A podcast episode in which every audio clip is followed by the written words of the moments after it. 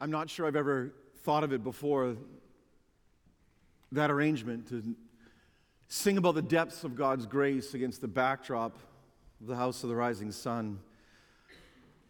Our adultery before God against the backdrop of His incredible grace. John said at the beginning, we gather on a day like this, and it's hard to know what you say on Good Friday, I actually ran into John Weinster right before we walked in here, and he said he didn't know what to say to me. Do I tell you good luck, uh, break a leg before you preach? What do you tell somebody before they preach the gospel? I had a friend who always told me, Aaron, give them heaven. it seemed rather appropriate. What do you say to someone when you greet them on Good Friday, though? I went back and looked at the first three passages in Scripture where we are commanded to come before God in worship to celebrate the feasts. And in each of those commands, it's marked with joy. We are commanded to celebrate. We are commanded to come forth in joy. We are commanded to come forward and celebrate. And we do that on all the big holidays. You celebrate Christmas, you celebrate Easter, you celebrate Thanksgiving, you celebrate the 4th of July, but on Good Friday, there's a certain element of a spiritual ambivalence, an element of lament. And because we live in that ambivalence, we're given a book that offers us the opportunity to both lament and celebrate. The full range of human emotion shared by the one who came to walk in our skin too. He cited from this psalm on the cross, from Psalm 22 My God, my God, why have you forsaken me? As God forsook God in that moment, I don't even know how to explain that.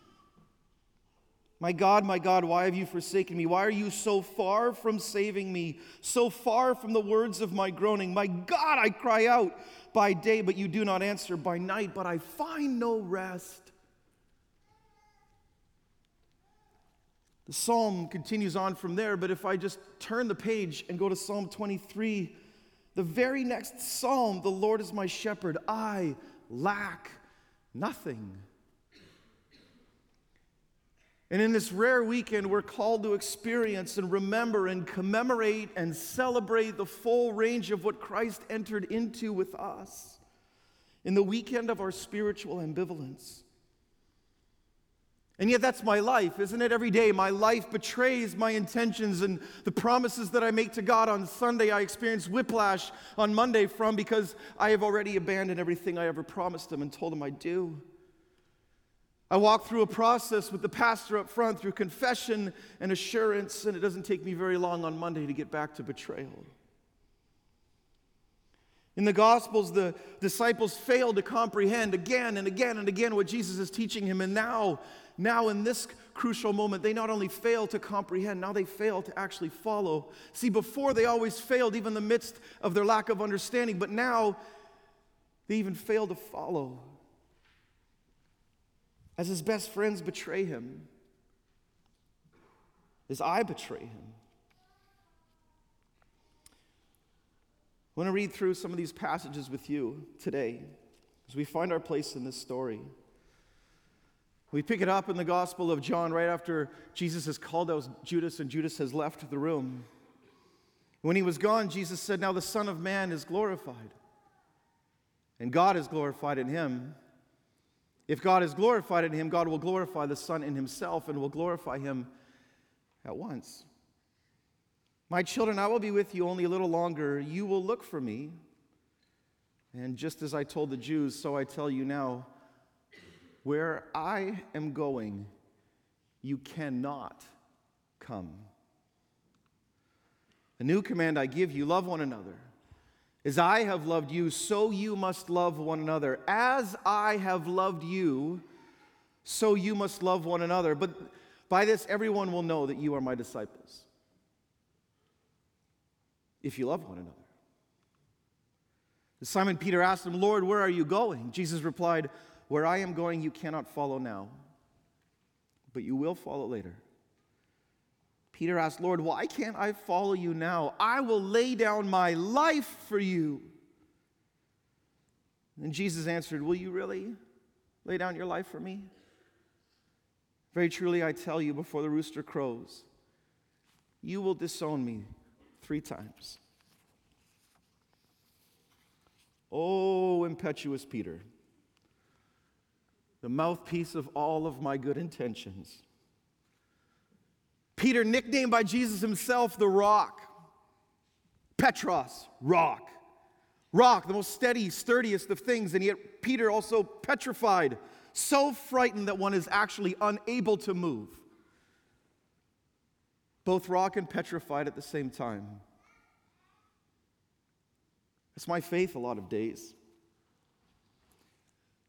But Peter wants to wish it into existence. I will lay down my life for you. And yet he wants it on his own terms. Kind of like me. Jesus wants him right after this in the scene to pray with him. Three times he asks him, and three times Peter falls asleep. Peter didn't even have to wait till the verbal denial. His actions already betray Jesus' intentions and requests. He can't even pray with him, let alone walk with him through suffering. Ever missed your devotions? Ever been so busy you forgot to pray? Ever been so stuck in your own sin you didn't even know what to say? Or felt so much shame you didn't even dare come before God's face because it scared you?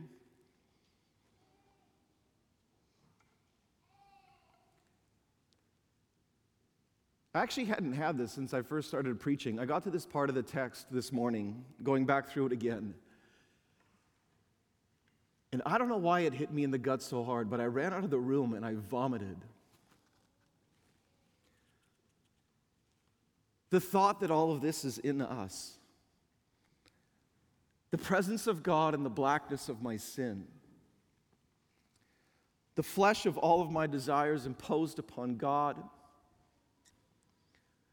and the redemptive work of his Son in me all at the same time. I couldn't contain it, I threw up.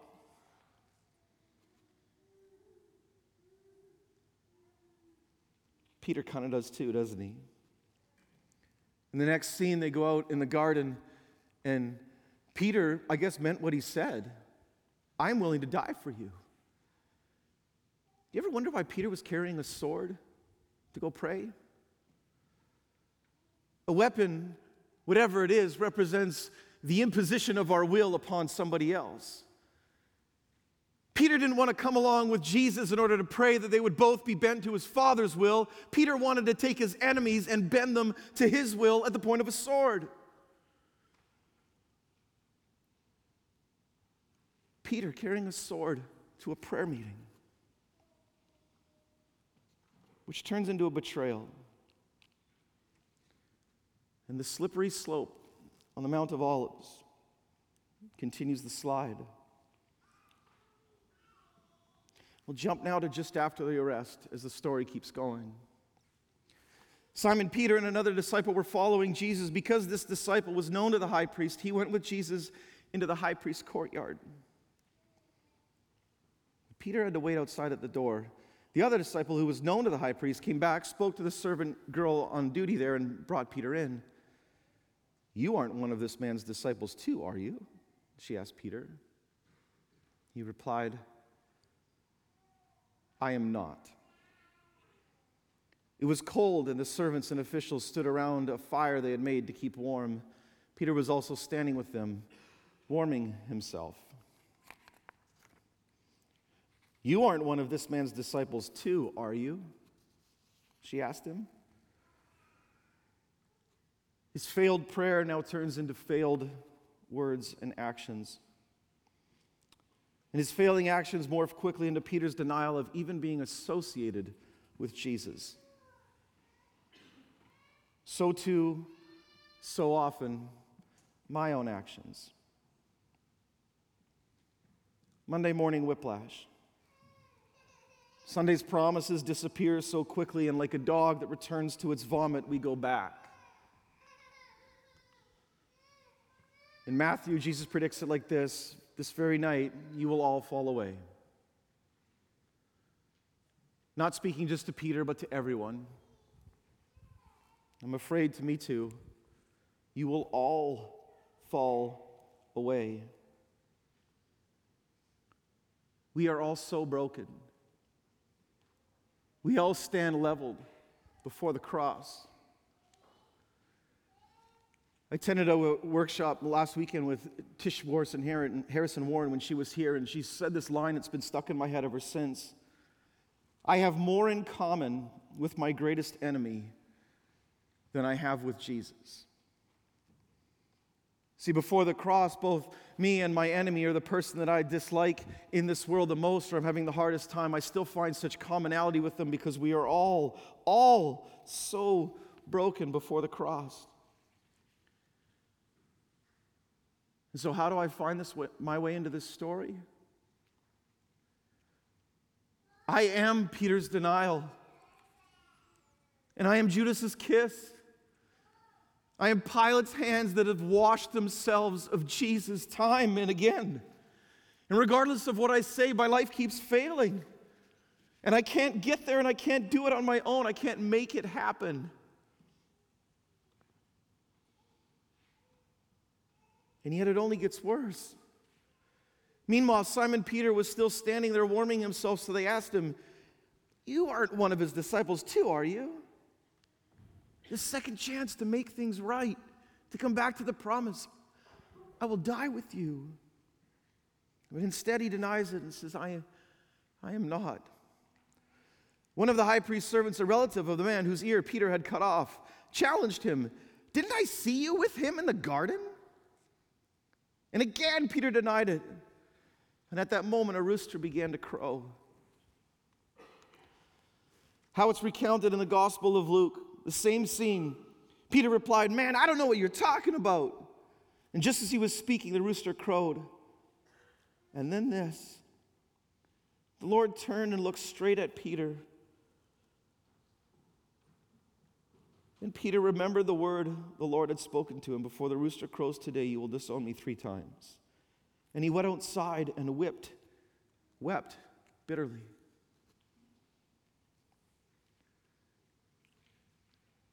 Peter, who has claimed to be his best friend, turns to him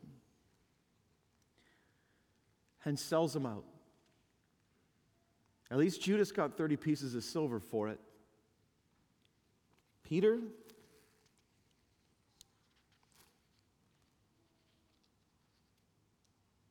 I don't know if you've ever wronged somebody horribly, you didn't know how to look at them. If you can recall a moment when you were caught in a lie and then just doubled down or tripled down when caught again after that. Where our brokenness only spawned more brokenness, your sin begat more sin, and the cycle just kept feeding on itself. Your own sickness revealed over and over again. And so, what's left but to head outside and to weep bitterly? Jesus predicted this too. Earlier in Luke, Simon, Simon, Satan has asked to sift all of you as wheat, but I have prayed for you, Simon, that your faith may not fail.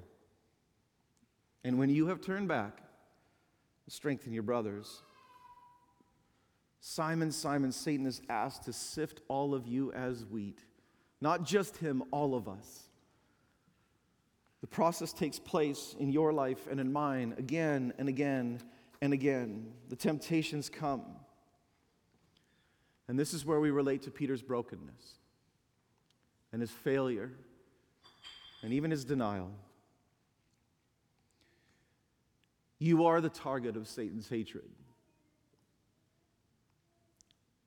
of every sickness invoked, every plague that is ravished, every war that has been waged. The evil one has every intent to seek, to steal, to kill, to destroy. Peter felt it that night. But then this, but I have prayed for you to sift all of you a weed, I was struck by this line Jesus prayed for me. In my moment of weakness and when I fail, and surely there is no other prayer on the planet or in history or the universe that could come before this Father and, and say this, but I have prayed for you. Jesus prays for me, intercedes for me, not only in his words and in his prayers, but in his actions. As the arms of heaven outstretched in that moment, welcome all, regardless of what we've done, how far I've fallen, how much I've denied him, how broken I am, how sick and black my heart is. He prays for me and stretches out his arms for me. And heaven's invitation comes in that action that your faith may not fail. But Jesus, I have failed you again and again and again. And when it's all said and done, and the disciples have gathered in a room and locked the door for fear of the Jews, fear, the very definition of unbelief. They still fail to believe.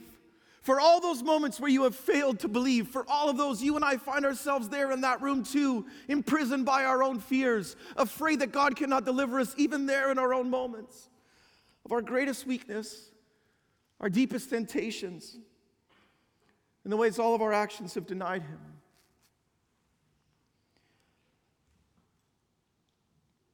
But as you know, and John already told us too when we started, we also know the end of this story. And our waiting is not in vain.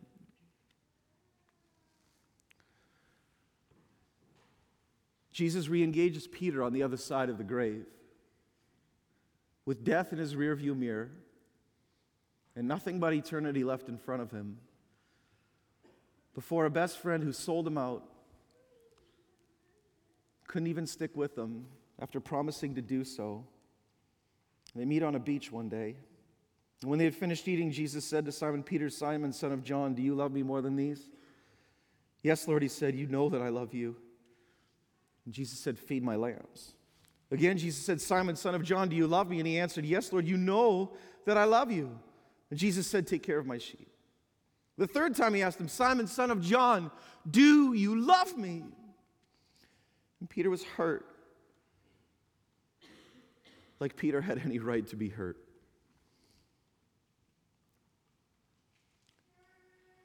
Peter was hurt because Jesus had asked him a third time, Do you love me? And he said, Lord, you know all things. You know that I love you. And Jesus said, Feed my sheep. And for every time that Peter failed to pray, Jesus reinstates him. For every time that Peter denies him, Jesus reinstates him. For every time that you have failed on your promises before God and your petitions and your prayers, God will not fail you.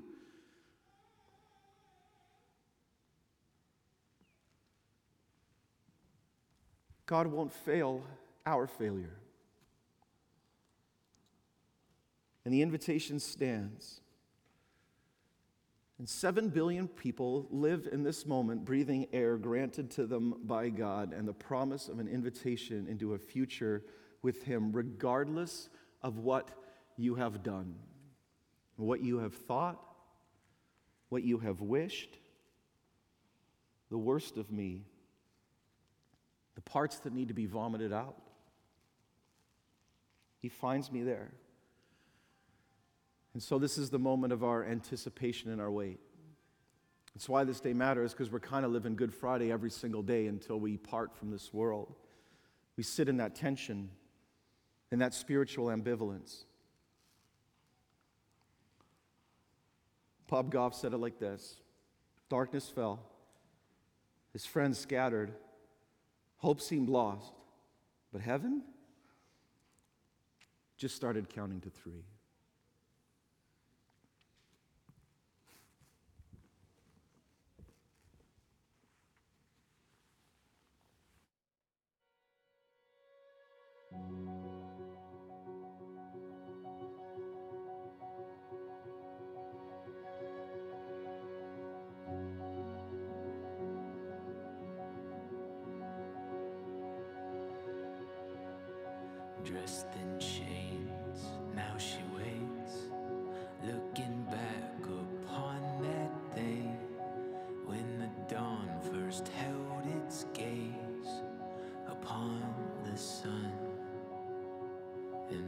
Daughter's face.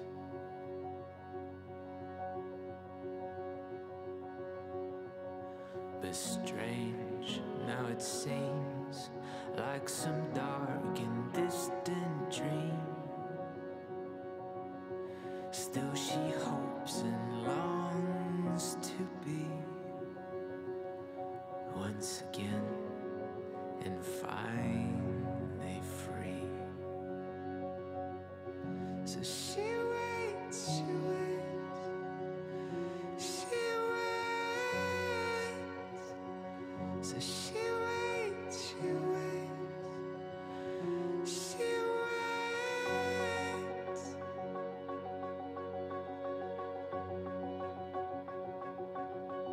She's seen empires come and go, watched the kingdom's children grow, sparks and embers far from home, born to shine and to behold.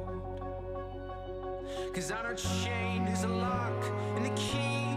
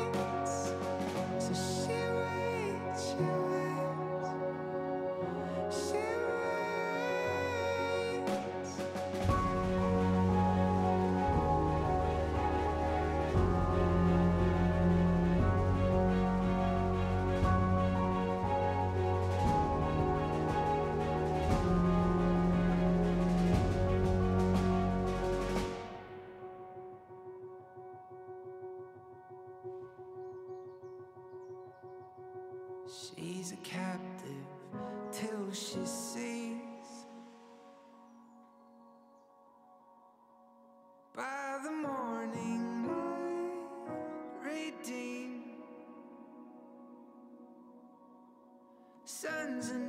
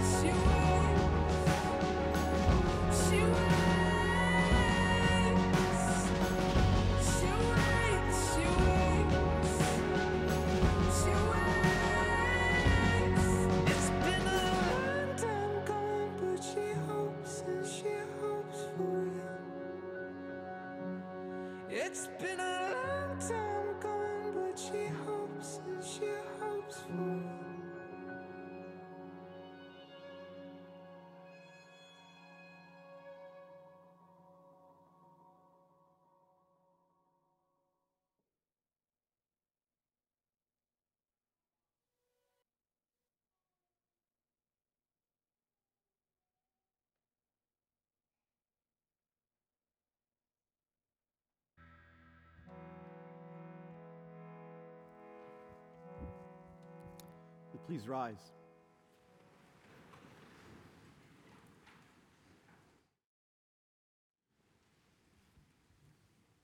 These arms allowed themselves to be stretched on this place, engraving your name on his hands forever, revealing the full extent of his love in order that they might be wrapped around you, you, in all your brokenness, that you would share in his glory.